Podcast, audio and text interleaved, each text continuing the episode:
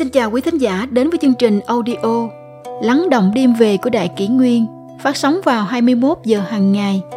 Đại Kỷ Nguyên hy vọng quý thính giả có những phút giây chiêm nghiệm sâu lắng sau mỗi ngày làm việc bận rộn. Hôm nay, chúng tôi xin gửi đến các bạn thính giả câu chuyện Tuyệt chiều kén con rể đầy kỳ lạ của mẹ vợ Xưa có một gia đình họ Phương làm nghề buôn bán vải bông ông chủ Phương khi còn sống tích cóp được một món tiền. Sau này khi ông qua đời, trong nhà chỉ còn lại bà Phương và cô con gái.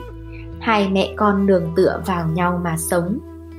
Mấy năm sau, khi cô con gái đến tuổi cập kê, rất nhiều người đến mai mối. Bà Phương sợ rằng nếu kén lầm rể sẽ khiến con gái bà sống khổ cả một đời. Thế nên suy đi nghĩ lại, cuối cùng bà cũng tìm ra một biện pháp. Ở cửa hàng, mỗi ngày đều có người đến mua và bán vải bông. Mỗi lần mua vải bông, bà luôn cố ý trả thừa cho người bán 5 đến 6 xu. Ai ngờ mấy ngày trôi qua mà vẫn không có ai trả lại tiền thừa. Có lẽ họ đều cho rằng mấy xu lẻ chẳng đáng giá là bao, nhưng thêm đồng nào hay đồng nấy. Thế nên ai nấy đều tươi cười rạng rỡ mà hỉ hả ra về. Một hôm, có cậu thanh niên ôm một cuộn vải đến bán.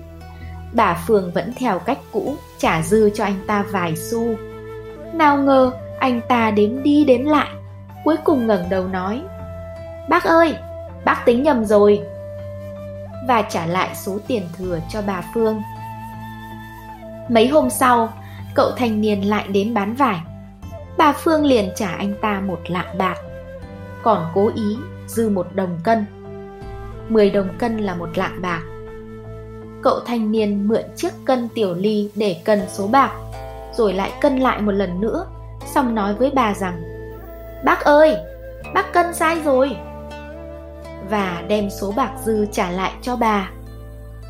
Bà Phương cười nói Cậu còn trẻ tuổi mà lại có lòng tốt như thế Thật là hiếm có.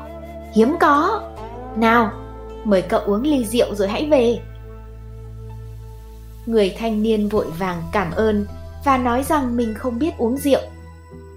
Bà Phương lại nói, Vậy thì uống chén trà, Ăn chút hoa quả rồi hãy về. Người thanh niên vẫn xin mạn phép.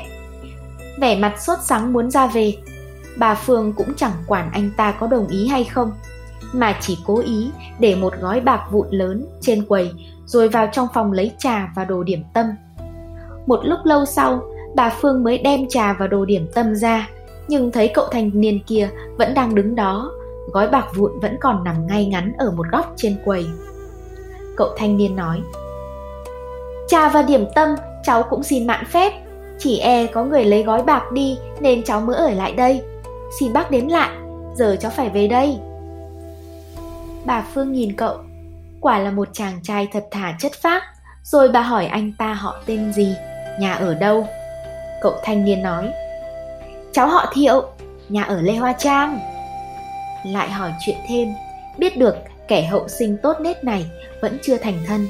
Bà Phương càng vui mừng, liền nhờ một cụ hàng xóm làm mai mối để gả con gái cho anh. Cậu thanh niên nói, Việc này sao được, nhà cháu nghèo lắm, không đủ sức tổ chức hôn lễ. Hơn nữa mẹ già còn cần cháu chăm sóc. Cuộc sống khốn khó như thế, cháu đâu dám đũa mốc mà tròi mâm son. Bà Phương nói, con nghèo mà rất có trí khí. Hơn nữa lại là người có tín, có nghĩa. Điều này càng đáng quý. Ta lại càng không thể để lỡ mất việc hôn nhân này được. Bà Phương bèn ngỏ ý đón hai mẹ con họ thiệu đến nhà mình rồi bà lại đứng ra lo việc thành thân cho hai con. Sau đó đem toàn bộ tiền của tích lũy được phó thác cho con rể, để anh làm chủ gia đình. Hai nhà hợp lại thành một, tương thân tương ái, cuộc sống đầm ấm sung vầy. Bà Phương sống vui vẻ như vậy đến năm 95 tuổi mới ngậm cười ra đi.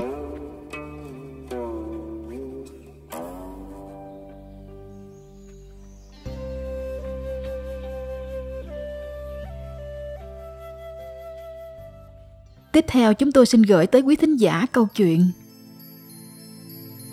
Bài học giáo huấn cho ý nghĩ ruồng bỏ, bạc đãi vợ. Tổn phúc là hao tổn phúc phận hoặc rút ngắn thọ mệnh vốn có. Dân gian cho rằng bất hiếu, lãng phí thức ăn, gái gú cờ bạc thì sẽ khiến phúc phận bị tổn hao. Trong con mắt người xưa, những hành vi như trong tâm có ác ý gây chuyện thị phi, sát sinh, trộm cướp, oán trời, trách người, ghen ghét đố kỵ, thất tín bội nghĩa cũng sẽ làm cho phúc phận tổn hao. Một quan niệm tổn phúc tuy giản đơn nhưng đã được minh họa qua rất nhiều câu chuyện khác nhau, lưu truyền trong dân gian hết đời này sang đời khác.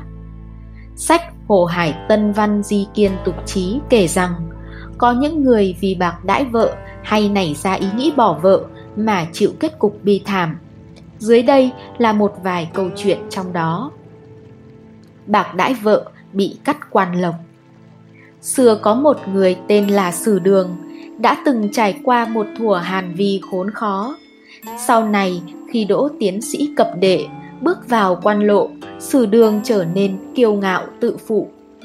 Ông thường nuối tiếc vì kết hôn quá sớm nên không thể lấy được tiểu thư cành vàng lá ngọc con nhà giàu sang làm vợ. Càng nghĩ như vậy, sử đường lại càng tỏ ra chán ghét vợ mình. Ông ta đối đãi với vợ rất lãnh đạm, vô tình, cũng không chung giường, chung gối với vợ nữa.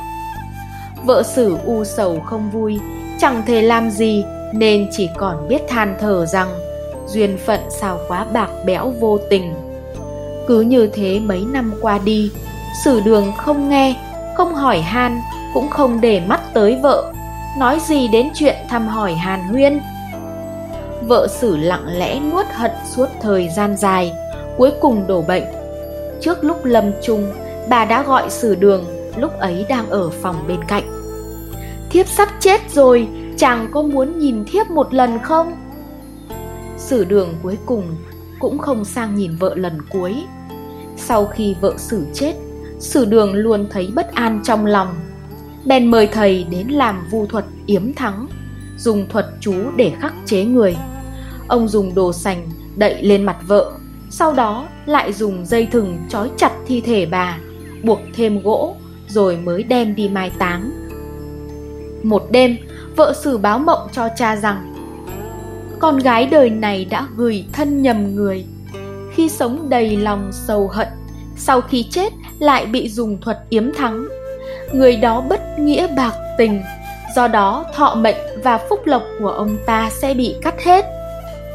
Một năm sau, sử đường quả nhiên bị bãi quan, cuối cùng tức giận mà chết.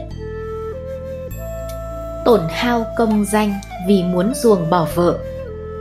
Một câu chuyện khác kể rằng, xưa có một tú tài, chỉ vì nảy sinh ý nghĩ bỏ vợ mà đã khiến công danh bị cắt mất vào kỳ thi khoa cử năm Bính Ngọ Triều Tống, ở Phúc Kiến có một thư sinh họ Lý, khăn gói lên kinh dự thi.